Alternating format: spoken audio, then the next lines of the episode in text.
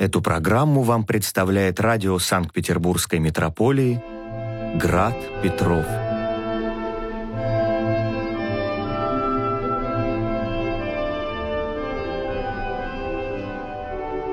Слушайте нас в радиоэфире и на сайте grad-petrov.ru.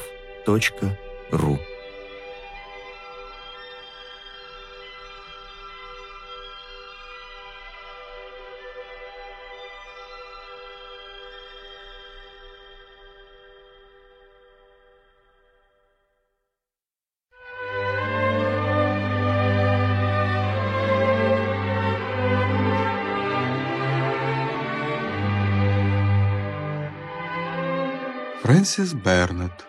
Маленький лорд Фаунтлерой.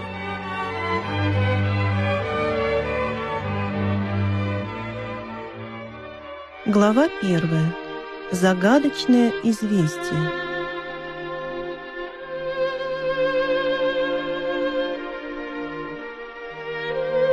На время болезни отца Седрика отослали из дома.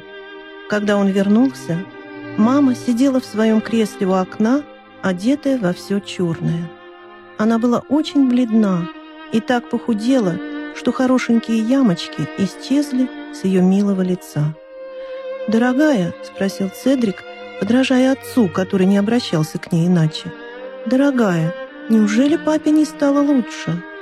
Он почувствовал, как задрожали мамины руки, обнимавшие его, и она горько-горько расплакалась.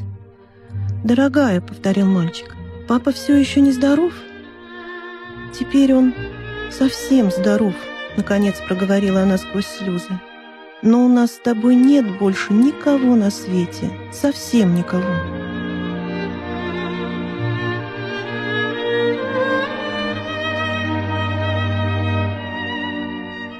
Седрик, как ни мал он был, понял, что это значит.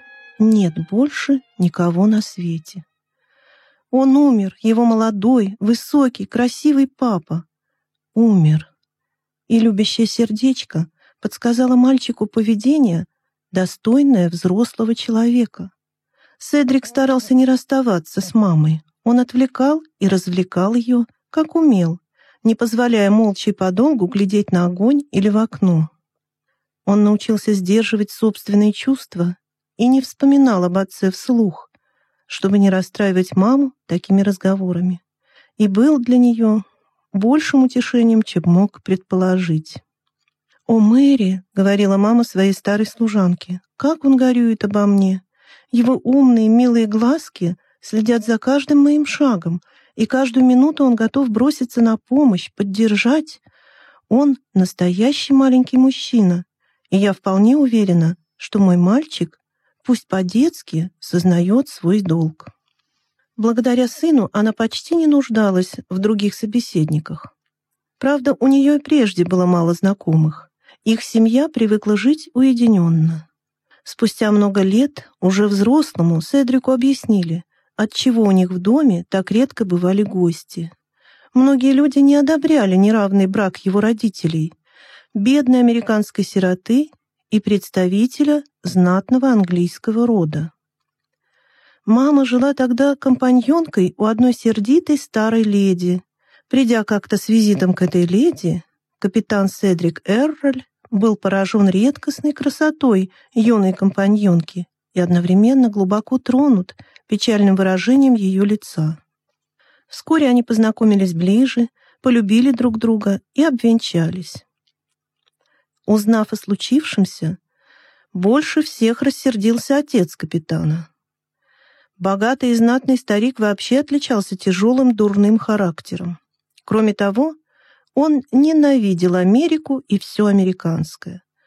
Однако он сам отправил сына путешествовать по этой стране и, стало быть, поторопил события. У старика было еще 2 сына, оба старше капитана Седрика. И по закону старший сын должен был унаследовать родовые титулы и роскошные поместья. В случае его смерти наследником становился следующий по возрасту сын. А так как капитан Седрик был самым младшим, то на его долю оставалось лишь незначительное состояние. Между тем, Именно Седрика природа одарила всеми качествами истинного наследника славного рода. Он был изящен, красив, блестяще образован, храбр, великодушен и всеми любим. Старшие братья, то и дело огорчавшие отца ленью, мотовством и дикими выходками, в сравнении с Седриком выглядели беспутными шалопаями, которым страшно было доверить родовую честь и будущность богатых поместий. Однако с законом не поспоришь, и старый граф, бессильный что-либо изменить, тяжело переживал грядущую неизбежность. Впрочем, будучи самодуром, граф нередко срывал гнев и горечь на ни в чем не повинном благородном Седрике и однажды в порыве досады отправил младшего сына путешествовать по Америке, может быть, надеясь, что в его отсутствие старшие сыновья покажутся привлекательнее. Граф, разумеется, менее всего ожидал того, что случилось во время этого путешествия. Седрик решил жениться на американке. От такого известия с графом едва не случился удар. Рассвирепев, целый час он метался по комнате, как тигр в клетке. Потом сел за письмо к Седрику, в котором запрещал сыну не то что приезжать, приближаться к родительскому дому, но всегда отказывал в помощи и поддержке, предоставляя Седрику жить как хочет и умирать где хочет. Капитана потрясло безжалостное письмо, ведь он очень любил Англию и был нежно привязан к красивому местечку Доринкорт, где родился, и, конечно же, любил своего старого отца, прощая ему крутой нрав и несправедливость. Но делать нечего, пришлось начинать жизнь по-новому. Седрик продал свое место в английской армии, нашел после некоторых хлопот работу в Нью-Йорке и женился.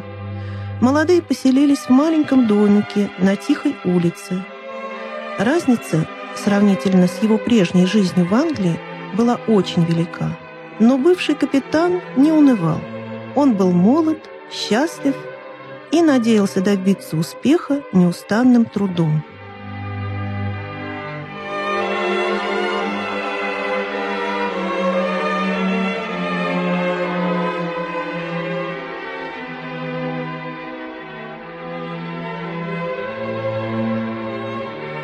Хотя Седрик-младший родился в скромной обстановке, ему выпало по-настоящему счастливое детство.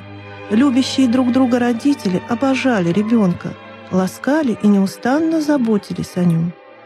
Он никогда не слыхал дома ни одного бранного или невежливого слова и хорошо усвоил приветливое доброжелательное обращение с незнакомыми людьми. Его няня рассказывала, что когда они возвращались домой с прогулок, леди останавливали свои экипажи, чтобы полюбоваться прелестным мальчиком, и восхищались его милыми манерами, веселым и открытым нравом.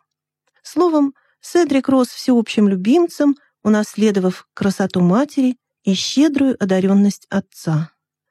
Очень рано он выучился читать, и по вечерам, лежа на ковре перед камином, вслух читал матери и Мэри детские рассказы.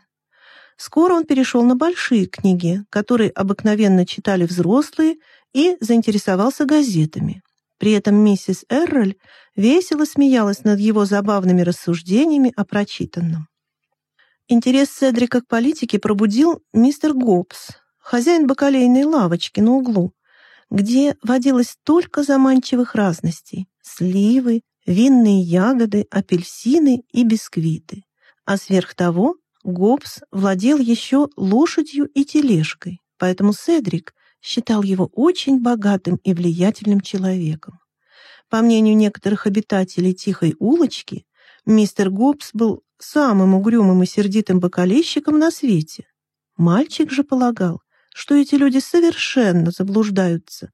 После смерти отца он нашел в лице мистера Гоббса настоящего друга. Он ежедневно заходил в лавочку и подолгу там засиживался. Удивительно, сколько тем для разговоров находилось у них. Например, Гоббс любил поговорить про 4 июля, рассказывая удивительные вещи о низости неприятеля и храбрости американских героев. 4 июля 1766 года В городе Филадельфии была торжественно провозглашена Декларация независимости Америки от владычества Англии, после чего между этими странами завязалась война, в которой американцы одержали победу. В разговорах об Англии бакалейщик неизменно нападал на английских аристократов, особенно графов и маркизов. «Вы знакомы со многими маркизами и графами, мистер Гоббс?» — осведомился однажды Седрик.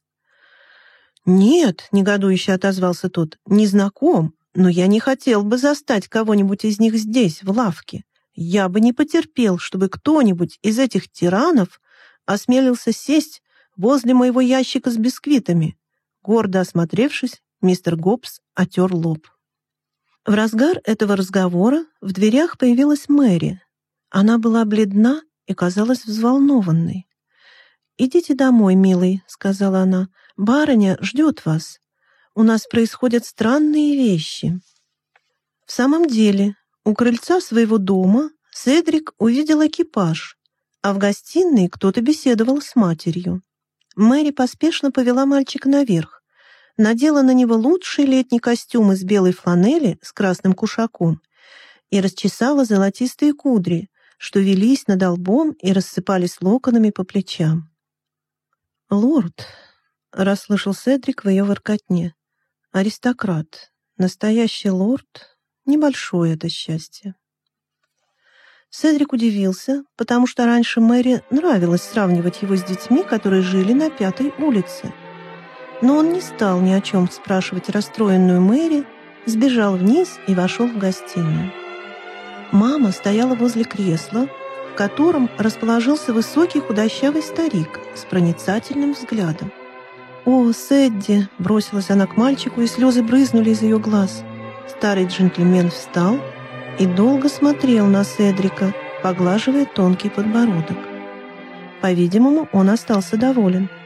«Итак», — проговорил он, наконец, медленно и торжественно, — «итак, это маленький лорд Фаунтлерой,